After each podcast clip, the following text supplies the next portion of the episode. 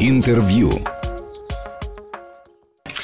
И еще одна важная тема – это э, образование. Среднее, высшее, переход в среднее, высшее. И есть повод, потому что 8 августа закончилась вторая волна, так называемое зачисление в вузы нашей страны по итогам единого государственного экзамена. Во всяком случае, то, что касается бакалавров и будущих бакалавров и будущих специалистов, прием закончен. В ряде вузов еще странным образом есть набор э, на э, магистерскую программу, но тем не менее можно говорить, что главный основной этап э, перехода вчерашних выпускников в завтрашние студенты завершился. И, естественно, есть повод поговорить о тех достижениях, о тех проблемах, которые существуют вот на этом переходном этапе, и о том, что творится в высшей школе. У нас в студии сегодня исполняющий обязанности ректора Российского государственного гуманитарного университета Александр Безбородов. Александр Борисович, я рад вас приветствовать в эфире Вести эм. Приветствую вас. Добрый вечер. Ну вот э, действительно, наверное, самый главный повод это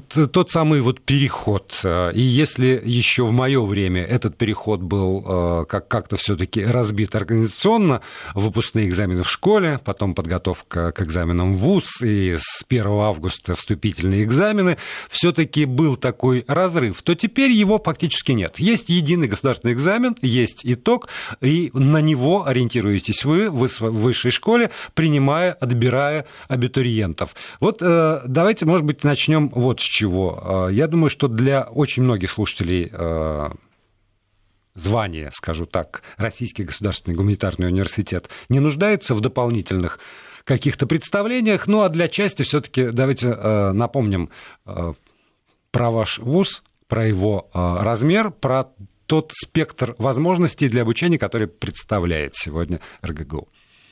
Большое спасибо вам за то, что мне представляется возможность сегодня сказать несколько слов по итогам очень важной кампании, о которой вы сказали, вступительной кампании в вузы, рассказать о, или коротко сказать о Российском государственном гуманитарном университете.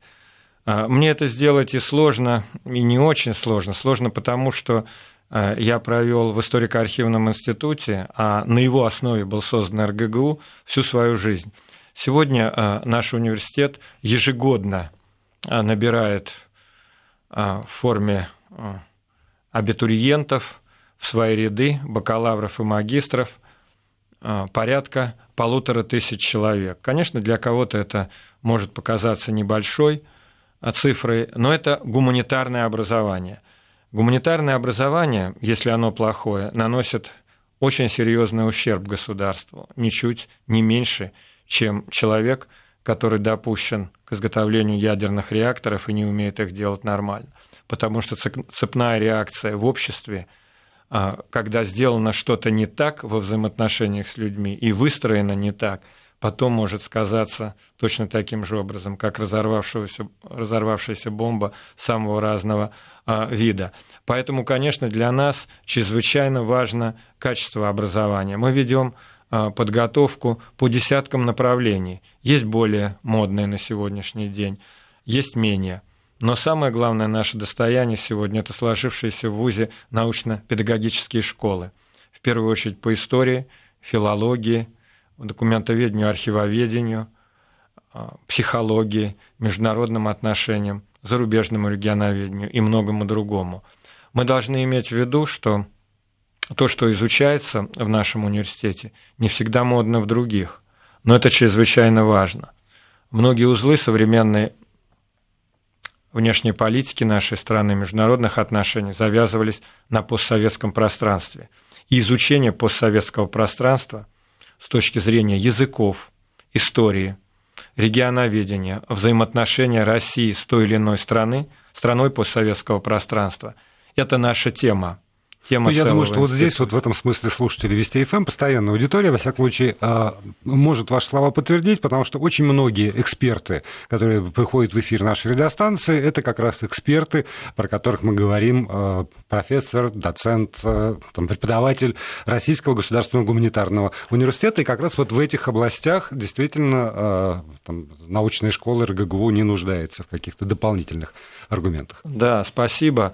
Самое главное начать глубокую подготовку с э, бакалаврских еще э, времен, периода, лет языковую, языковую подготовку, направленную на то, что не очень распространенные языки даже в Советском Союзе сегодня должны стать достоянием тех и хорошо изучаться, кто потом поедет в Узбекистан, Киргизию, Таджикистан, в Белоруссию, на Украину и работать с этими языками, представляя интересы России там. И вот отчасти мой вопрос с этим и связан, потому что одно дело, когда набирается, например, курс ну, там, 30 хотя бы человек или 100 человек в какие-то вузы. Я знаю, что у вас на целом ряде специальностей бюджетных мест выделяется, например, 3 бюджетных места – четыре бюджетных места, иногда даже два бюджетных места по каким-то специальностям. И это, а, в свою очередь, создает, как мне представляется, очень а, сложную ситуацию, потому что и этих двух, трех, четырех студентов надо учить хорошо, учить полным составом преподавателей, и это а, ну, отличает, скажем, вас от очень многих вузов в экономическом плане, потому что вы все равно так или иначе должны Э, скажу слово содержать, содержать штат высококлассных специалистов, которые работают с очень небольшим количеством студентов. И в этом смысле почти ситуация, как, э, не знаю, в Оксфорде э, или в Кембридже, в лучших вузах мира, когда индивидуальная работа со студентом происходит. И здесь и отобрать такого студента довольно сложно, и обеспечить экономику этого процесса довольно сложно. Ну, вы определенно в теме. Действительно, есть контрольные цифры приема по ряду направлений, малочисленные, именно в таком размере. Отказаться от них изначально э, не хотелось бы. Есть специалисты, есть кафедры. Ну, например, дизайн. Одно бюджетное место. Бакалавриат дизайн. Отказаться? Нет. Даже одно бюджетное место, как э, некий магнитик, привлекает и бюджетников, то есть у тебя конкурс, ты выбираешь лучшего. И самое главное, даже одно – это договорные студенты. Группа до 15 человек экономически невыгодна. Если это нужно стране, и если это, ну, например, изучение мертвых языков в РГГУ, если это нужно для фундаментальной науки, филология, в истории, э, в Институте восточных культур и античности, то учим и трех. Учим трех за счет других институтов и факультетов, где эта окупаемость налажена более серьезно, более традиционно и где она точно будет присутствовать завтра. Тогда мы можем держать группу в три человека. Но, в принципе, на бюджет это серьезная, тяжелая нагрузка. И ты выбираешь, три у тебя группы, вот такие в этом году, или четыре – а завтра их должно быть одна или две, потому что четыре одновременно несколько лет малых групп ты не выдержишь не выдержит твой университетский бюджет. Деньги нас научили считать очень хорошо по малым группам. Малая группа – это предмет интереса и э, контрольных органов. Они, конечно, ее не закроют, но скажут, что у вас, откуда деньги, ребята? Известно, что 15 человек – это минимум для эффективности. Он, он проработан на уровне государства, а лучше 20 но попробуй набери, если у тебя КЦП 2-3 человека идет. На другие контрольные цифры приема, например, государство видит документоведение, архивоведение, там должны быть люди, это действительно работа с документом, высочайший уровень, дают нормально, 20, все это много лет уже, они закрывают это 20, историко-архивный институт, и все идет вперед, все нормально, никто не в обиде, и магистратура 15. Все, закончил магистратуру, э, ты спокойно идешь в аспирантуру, а до этого ты выпускник э, бакалавриата Российского государственного гуманитарного университета. То есть здесь приходится ориентироваться. Есть интересы государства, есть интересы науки, и есть интересы вуза, где он мог бы заработать. Мне бы очень хотелось, чтобы интересы государства интересы науки совпадали. Но, Безусловно. Но, знаю, что а еще лучше с интересами государственного вуза. Да, но, и а, опять же, вот, собственно, к чему я веду. Понимаете, э, система ЕГЭ, она до сих пор в обществе вызывает ну, некий скепсис. И хотя а, там специалисты от образования говорят, что это все прекрасно и замечательно, и процент э, людей из провинции резко вырос в столичных вузов, и появилась какая-никакая, но все-таки объективность оценки результатов, я э, очень рад, что э, именно вы сейчас в эфире, потому что, ну вот, да, мертвые языки. Как можно отобрать человека по результатам ЕГЭ у нас, у нас не изучаются, и ЕГЭ не сдается по древнегреческому, там, например, или, или еще по более экзотическим языкам.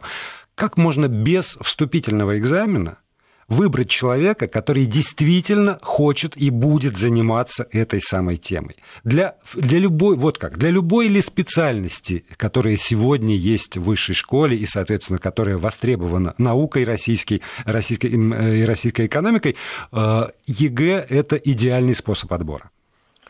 Единый государственный экзамен, на мой взгляд, закладывает образовательный фундамент. Извините за эти слова, угу. ну, я... Вот он есть, образовательный фундамент. Если ты хочешь пойти на мертвые языки, так называемые, в Институт восточных культур и античности РГГУ, ты должен знать, что Институт восточных культур и античности проводит дни открытых дверей. Их много в течение года, он по-другому ничего не сделает, не наберет где на этих днях специалисты, умеющие рассказать и преподнести, что они на Сокотре делали последние несколько лет, и за что получили высокие награды нашей страны, умеют рассказать и увлечь будущего студента, что если он придет сюда с ЕГЭ, ничего хорошего не будет, просто с одним ЕГЭ. До этого Институт восточных культур и античности придет в школу, и в школе школьникам на протяжении ряда лет будет давать или спецсеминар, или спецкурс, и рассказывать, а зачем вообще это надо, кому это в голову-то пришло, ты же не будешь ими пользоваться, ты только можешь пользоваться ими, когда у тебя э, рукописи в руках находятся раз, когда ты на этой основе двигаешься дальше через современный язык, современной истории, когда ты народ новый можешь открыть при помощи этого, они умеют рассказать. Я нет, они умеют. И в эфире, и школьнику. И этот школьник начинает коммуницировать с этим институтом не с первого курса. Да, но не в каждую школу придут. Не в каждую ну, школу вот, придут. Вот, я, я вот о чем. Если мы говорим как главный плюс ЕГЭ, вот это то, что я прочитал там за последние ну, несколько лет. Главный плюс ЕГЭ – это выравнивание стартовых возможностей для выпускника и московской школы, и э, там, школьника из, э, там, из Барнаула, например. Но то, о чем вы говорите, доступно все равно только тем школьникам, которые располагаются ну, в зоне досягаемости вашего вуза. И тогда о выравнивании таких возможностей речь не идет. А тогда я, я, я все время пытаюсь найти, а в чем же, в чем же безусловный плюс? Я с уважением с огромным отношусь и хочу сказать, что а нам не надо 100 выпускников по мертвым языкам. Нам их даже не надо 50 а каждый а вдруг год. гений Они там? не устроятся. А вдруг там гений? Если он гений, он должен понимать, что сайт Института восточных культур и античности работает на весь мир. И ты на этот сайт можешь обратиться и на форуме рассказать о себе и так далее. Тебя все равно вытащат. Советская власть какой бы она ни была, она не имела интернета, но она неким образом вытаскивала одаренных. Сегодня нет советской власти, и в этом отношении ее заменяет интернет. Он может, он может, вот это он может. Через форумы и сайты Российского государственного гуманитарного университета он может вытащить это дело. Да, безусловно, есть издержки. Э, единый государственный экзамен для меня это уже не рычаг и не инструмент. Я давно в этой теме, и для меня это уже научная и методическая дисциплина. Мы просто этим занимаемся в ФИПИ. И я хочу сказать, что чем дальше, честно говорю, тем больше он приносит пользы. Мы от угадайки ушли давным-давно. Из двух, это, это просто вот, ну все, это да, ушли, да, В каком, ушли в по какого цвета берете, Татьяна была на балу, да? Ну, все-таки я думаю, что ну не надо этого, да, да делать. Но что касается ЕГЭ хорошо сданного, хорошо сданного под 90, никогда этот человек, этот выпускник не скажет, что Владимир Ильич Ленин жив, ну не среди нас, угу. но чем-то руководит. Вот не скажет. А тот, кто не сдавал ЕГЭ по истории, ну так же бывает, не да, сдавал ЕГЭ да, по да, истории, но пришел в ВУЗ, пришел в РГГУ, но это не у нас, правда, такое говорят, пришел в РГГУ, э, ну и учится там, где ЕГЭ история, ну не надо сдавать, он учится там, у него может закрасться сомнение, а может и жив. Не шучу. Я тоже сталкивался. Я, я хихикаю совсем не потому, да. что не, шучу, не, не верю вам, а потому что я тоже с этим сталкивался, да. к сожалению. И даже не только у студентов, но и у людей, это... которые рассуждают про историю э, очень эмоционально, рьяно и пытаются от, отстоять свою У меня, видите, вот ну, перекос, чтобы я не говорил, все равно немножко меня будет в историю, в историю Да, понятно, вы в истории. Извините заранее. Еще э, один, один способ, который тоже очень активно дебатируется в последнее время, насколько это полезно, это э, олимпиады предметные. Вот уж как будто бы способ выявить как раз таланта, гения. И то вдруг выясняется, что э, одни олимпиады более-менее объективны, а другие, очевидно, совершенно э, нет. Э, в одних невозможно как бы это сказать, не, не надо искать мягкое слово, купить победу в Олимпиаде, а в других можно. И в итоге, насколько я знаю, Рособранадзор просто отсек какой-то значительный, чуть ли не четверть Олимпиад, которые проходили по Руси Великой, э, и прикрыл их. Мне вот. нечего практически добавить, Рособорнадзор сделал очень правильно. А то, что осталось, вот вообще, в принципе, такая система выявления талантов на Олимпиадах, а для, Если... для вашего вуза она полезна, потому что я читал, например, вот, э, там, выступление из МГИМО, и э, сейчас боюсь, боюсь соврать, но чуть ли там, не 95 э, там, процентов наших абитуриентов это те, кто показал себя, зарекомендовал на, на Олимпиадах разного уровня, включая и те Олимпиады, которые проводит вуз. Э, у нас есть такая проблема, не в полной мере это себя оправдывает, никаких гениев в большом количестве мы через Олимпиаду, к великому сожалению, не получали. Хотя хотелось бы эту систему сохранить, но только ее сохранить надо в чистоте, все время надо смотреть, чтобы туда не залезали, вот то, о чем вы сказали, вот с этим вот сюжетом. Это же надо все время, все время видеть, это должен быть административный мониторинг серьезный, чистота в ВУЗе должно быть, должна быть, и тогда Олимпиада заработает.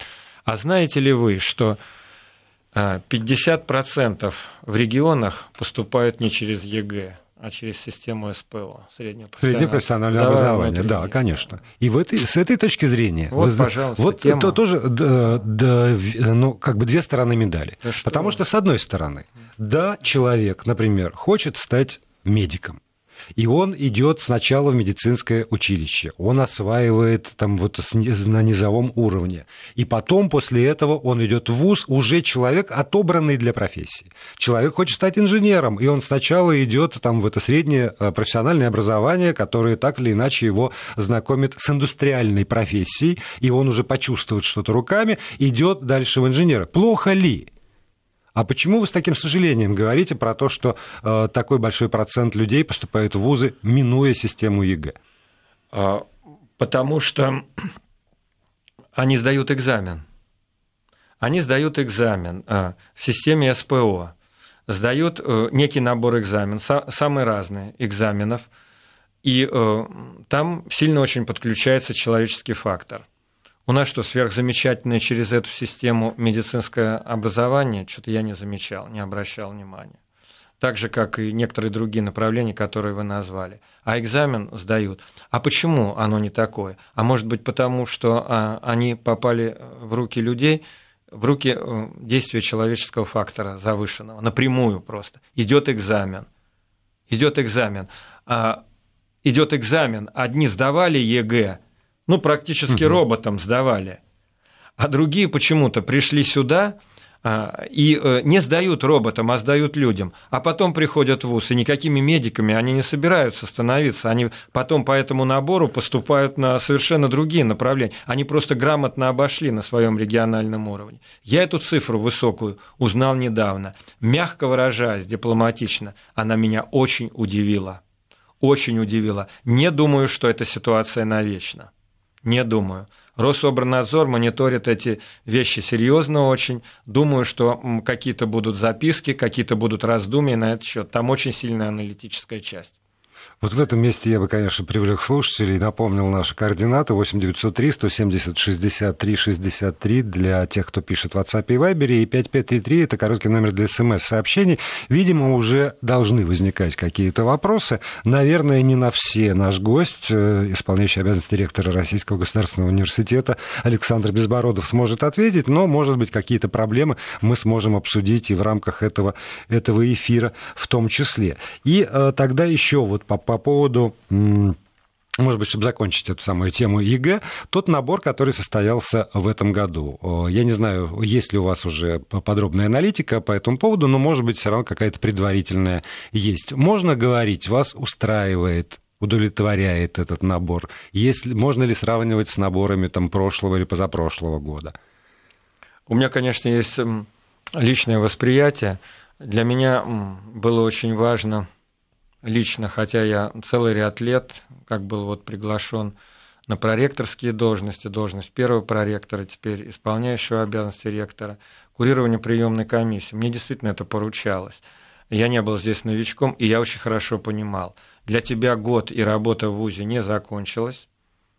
Ты не заработал на отпуск себе до тех пор, пока ты не сделал набор. Я думаю, это все руководители э, учреждений образовательных именно так и рассуждают. Просто по-другому не бывает. А, поэтому на то, чтобы не провалиться, чтобы выполнить все контрольные цифры приема, а они велики, 700 только магистратуру было в Российский государственный гуманитарный университет мест, надо было работать, не покладая рук, через дни открытых дверей, встречи, иногда административный нажим. А конкуренция велика, да, велика очень, велика очень. В Москве очень велика конкуренция. Все вузы-гранты – это вузы, работающие на вот этой вот площадке – и у того менеджмент, и у того государственное муниципальное управление, и там история, и там экономика, и там психология, и там социология, международные отношения у всех, зарубежные регионы, до полутора десятков. Ну, не хочу употреблять такие слова, топчутся там все и так далее на этой площадке. Нет, очень достойно работают очень достойно работают. Это конкуренция реальная. И когда мне говорят, вот знаете, есть конкуренция международная, вот есть там, Россия должна себя показать. Здорово это. Вот показывайте, вот мы работаем. Да, это для здоровья накладно. Это конкуренция. Некоторые вообще не работают в этих условиях. Вот. Конкуренция есть у вас. Сейчас... А как? Ты должен закрыть да. контрольный цифроприем. Александр Борисович, прервемся. Новости, реклама, а потом продолжим разговор с нашим гостем Александром Безбородовым. Интервью. Мы Продолжаем разговор с исполняющим обязанности директора Российского государственного гуманитарного университета э, Александром Безбородовым. Александр Борисович, вот вы заговорили про конкуренцию такую межвузовскую на э, поле борьбы за абитуриента. И здесь возникают сразу два вопроса. Первый, а что тогда слишком много бюджетных мест на такое небольшое количество абитуриентов? И второй, а нужна ли такая конкуренция? А может быть вернуться к системе, когда почти не было дублирования э, специальностей? И тогда каждый вуз со своим эксклюзивом на рынке, монопольное право фактически, может быть, лучше будет? На мой взгляд, конкуренция нужна. Это сложное обстоятельство, которое, конечно, не позволяет расслабиться и администраторам в системе высшего образования, и даже факультетам. Каждый декан знает, что есть а, в другом вузе коллега, который работает на полную катушку. А, безусловно, контрольных цифр приема немало. Государственный бюджет, который охватывает очень много а, этих мест, они финансируются за счет бюджета. Важный момент, связанный, если не с всеобщим высшим образованием, то охватом значительного количества юношей и девушек в нашей стране. Конечно, если образование некачественное, пустое, рано или поздно Рособорнадзор э, порекомендует закрыть такой вуз, такое направление. И он работает очень активно в этом направлении. Это хорошо, потому что возрастает объем качественного образования. Качественного образования.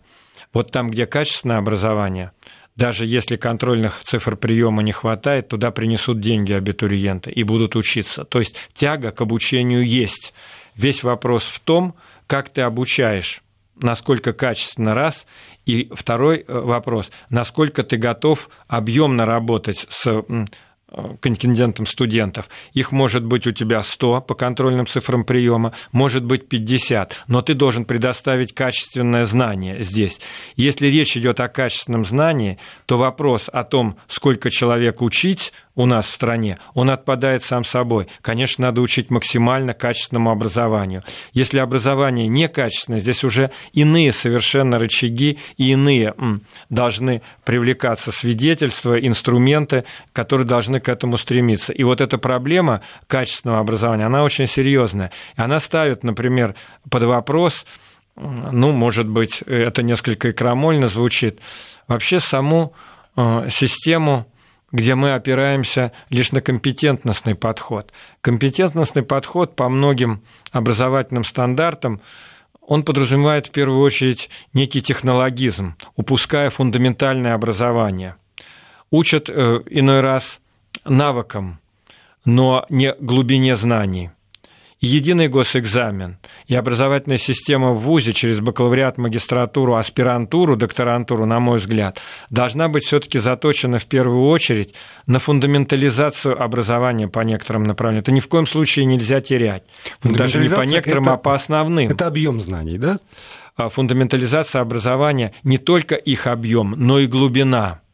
Не только почему мы в 1941 году Э, столкнулись с неким объемом или набором обстоятельств, которые сделали возможным такую трагедию для нашей Красной Армии, для нашего народа, если брать историю Советского Союза. Не только почему это произошло, но и каким образом страна подходила к 1941 году. Ну, например, с 1925 года индустриальная база. И, например, с точки 1939 года, когда уже чуть ли не ядерное оружие в Европе в разработках начинало. И это тоже было очень важно, опередить подавить соперника и развить эту тему самим. Но это должен знать абитуриент, что в 1939 году было важно опередить, и опережали, и сражались. Было очень важно, за что сражались британцы в 1940 году в ходе противостояния германской агрессии по, по этому. И вот этот вот весь набор а, некалейдоскопический, а, а, объемный, объемный взгляд – на историю не извне, а изнутри, сознанием огромного количества источников. Вот таким образом. Если же ты только за технологию, за то, что ты применишь это историческое знание при написании даже статьи хорошей, журналистской, это уже немного не то. Я объясняю на материале истории, но это касается любой дисциплины. Вот это нельзя упускать.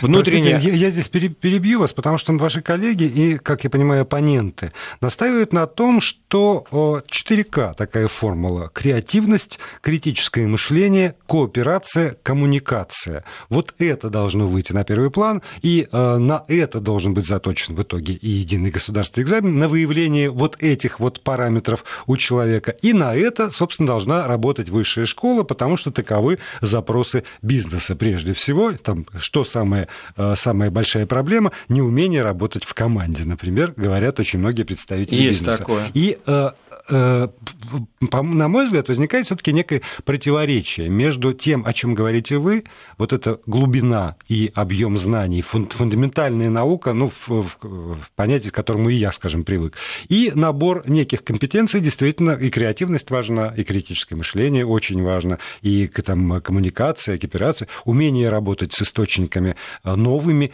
информации, э, как, как это можно совместить? Возможно ли это совместить в рамках одного образовательного процесса? Креативность и э, критика – это то, что входит в фундаментализацию образования. Если у тебя нет критика источника исторического, ты его не знаешь, то у тебя, как это, ну не будем там кивать на какую-то программу, но одна из телевизионных программ достаточно давно показывала товарища Берия, который э, с трибуны Мавзолея нам э, своей шляпой помахивал или просто рукой, ну, если мы это демонстранты, идущие по Красной площади, и было написано, что это 1960 год. Товарища Берии уже много лет не было в живых. Учитесь работать с фотоматериалами, прежде чем вы пишете репортаж. Это, ну, это только ну, что-то да, это, приходящее на ум. Ну, ну, если это пустили, ну, это такой вообще-то, ну, подрыв, ну, как-то, ну, как же это говорить? Позор. А как ко всем другим тогда угу. фактам, которые в программе идут относиться? Вот, тем не менее, да, это было. Поэтому креативность и критика – это то, что надо. Умение работы в коллективе ты не научишь за студенческой скамьей. Здесь, ну, на студенческой скамье, извините. Здесь, здесь должно быть волонтерство, здесь должна быть тяга к этим э, площадкам, и таких площадок в стране становится все больше и больше. Я недавно читал э, интервью одного известнейшего, успешнейшего бизнесмена, точнее он, ну, банкир еще к тому же, и он говорил, да, нам не хватает, дайте нам креативных ребят, вы это не готовите. Хороший вопрос, замечательный. А вы помогите готовить. Вы придите, кстати, в систему высшего образования и помогите совместно такие программы делать. Многие вузы уже так делают. Если наши студенты не выступали бы на Тавриде ежегодно, в Крыму не выступали и не делали это первоклассно, они как выпускники во многом после определенного событий известных, они просто бы не состоялись как граждане. Они не могли бы коммуницировать в полном объеме в современной России после Крымской весны. Не могли бы, потому что там они увидели, а, насколько это искреннее восприятие, знакомились с крымчанами, ставили темы.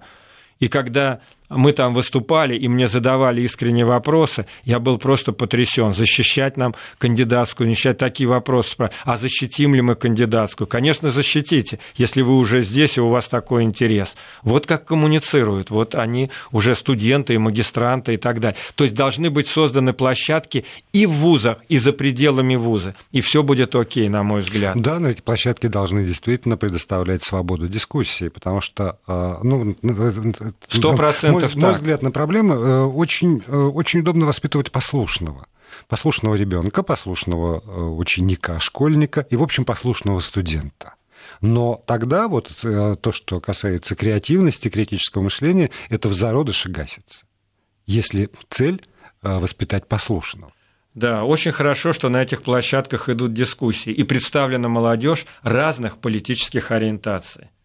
Ну, научной ориентации всегда можно угу. оп- оппонировать друг другу в науке, это не запрещено, а там еще плюс политический. Пауза, потом продолжим. Интервью. Интервью.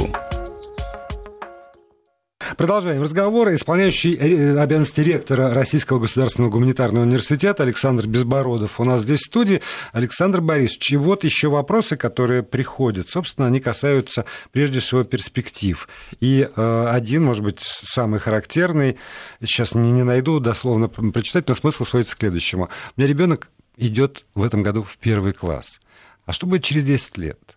А, а можно ли надеяться на то, что сохранится эта система аттестации? А в какую сторону она изменится? И вообще может э, вот в условиях, правда, стремительно меняющегося мира, стремительно меняющихся технологий и э, отчасти технологий образования, можете ли сегодня предсказать, каким будет образование, ну, хотя бы через 10 лет? Я думаю, что такие прогнозы чрезвычайно важны, и что такие вопросы задаются, это очень важно. Для системы высшего образования они э, ключевое подспорье и для развития, и, собственно, для того, чтобы работать и выстраивать кадровую политику соответствующую. Я думаю, что оно сильно изменится через 10 лет, наше высшее образование, наше общее – и среднеспециальная. Каждая из них, безусловно. Это мы должны очень хорошо понимать. Уверен, что не всегда комфортно ощущать, что высшее образование – это введение федеральных властей, как известна система. А вот что касается общего и среднего специального, здесь уже местные власти, муниципальные власти. Вот меня это страшно раздражает, на самом вот. деле скорее всего, будут думать в этом направлении если брать государственный. Да, потому что должен быть стандарт один, и система да. одна, и, и уровень обеспеченности да. один Расчет... на всей, во всей стране. Да. Вот я это чувствую, что здесь надо смотреть и надо изучать. Уверен, что единый государственный экзамен станет более творческим по всем предметам, более творческим. Скорее всего, возрастет количество а, обязательных единых государственных экзаменов, если они вообще не станут обязательными. Ну, то есть единый госэкзамен, сейчас мы знаем у нас по двум дисциплинам, я думаю, что будет некое устремление, что таких, таких обязательных будет несколько. Очень хорошо, что русский язык обязательное ЕГЭ. Да. Еще есть история, еще есть целый ряд дисциплин. Они не обязательны. Давайте в последующие 10 лет подумаем и над этим, причем очень серьезно. То есть здесь возможности для креатива, как сейчас принято говорить, колоссальные. Это если брать вот этот вот уровень. Следующий момент, чрезвычайно важный. Мы должны в стране, как бы это выразиться пограмотнее, полюбить учителя общей школы. А, это действительно великий труженик. И, на мой взгляд, ему внимание уделяется недостаточно. А часто мы говорим, они вот это не сумеют, они вот это не осилят. А мы с ними знакомы все очень хорошо. По единому госэкзамену, по э, экспертной работе накануне ЕГЭ, по э, составлению демо-версии и так далее. Это очень подготовленные люди. Это уже не то, что э, было, может быть, несколько лет назад или десятилетия назад. Это совсем другой учитель, который пришел в школу. Между прочим, извините за это, на другие деньги. Поэтому здесь тоже будет все очень серьезно меняться. Максимум доверия здесь. И у нас теперь есть Министерство просвещения, которое, я думаю, серьезнейшим образом в этом ключе будет в ближайшее время работать и выносить на суждение целый ряд сюжетов. Ну и еще, если о суждениях. Сейчас связаны мы очень серьезно с обществом, это очень хорошо, работаем. В этом отношении, кстати, общество зрелость колоссальную проявляет с точки зрения формирования гражданских его компонентов все больше и больше. Но таких связей больше должно быть, серьезнее должно быть, должны они быть. Я всегда вот думаю, ну а почему, например, вот есть день открытых дверей, а мы можем, например, в высшей школе, я думаю, многие уже это делают, мы, наверное, не делаем, отстали в РГГУ, именно ректор, именно руководитель проводит день открытых дверей, и к нему приходят учителя, к нему приходят родители, и, может быть, даже чаще в приватном э, варианте, они с открытой трибуны, хотя это должно сочетаться, mm-hmm. задают вопросы, задают вопросы серьезные. Скажите, ну а вот, ну, например, как у вас все-таки выстроена такая ситуация? Ведь у вас не только православные дети а, обучаются, ведь есть и э, дети которые воспитывались в мусульманской традиции, а какие между ними отношения? А у вас ведь не только из Москвы и области по ЕГЭ, у вас ведь по ЕГЭ приехали ребята и из Кавказа, с различных регионов, а вот как у них там отношения? Это должно волновать обязательно. И я должен сказать правду – и врать здесь ни в коем случае нельзя, как и любой руководитель. Это недопустимо. Вранье руководителя, оно сразу помножается, ну, там, в несколько раз или просто в квадрат или в куб. Вот эти вот вещи надо развивать, надо смотреть. И огромные возможности социальных сетей, огромные возможности интернета. Сейчас многое там. Но э, это, это тоже вот вопрос дистанционное образование, уже не успеем точно. Под финал вот еще о чем спрошу. На фоне э, тех м, разговоров о более длительном трудовом периоде, которые сейчас активно ведутся, э, переподготовка образования людей э, далеко ушедших от юного возраста. Все эти вот кадры прекрасные из какого-нибудь Беркли, где человек 56 поступает или в 70 заканчивает, это воспринимается у нас как абсолютная экзотика.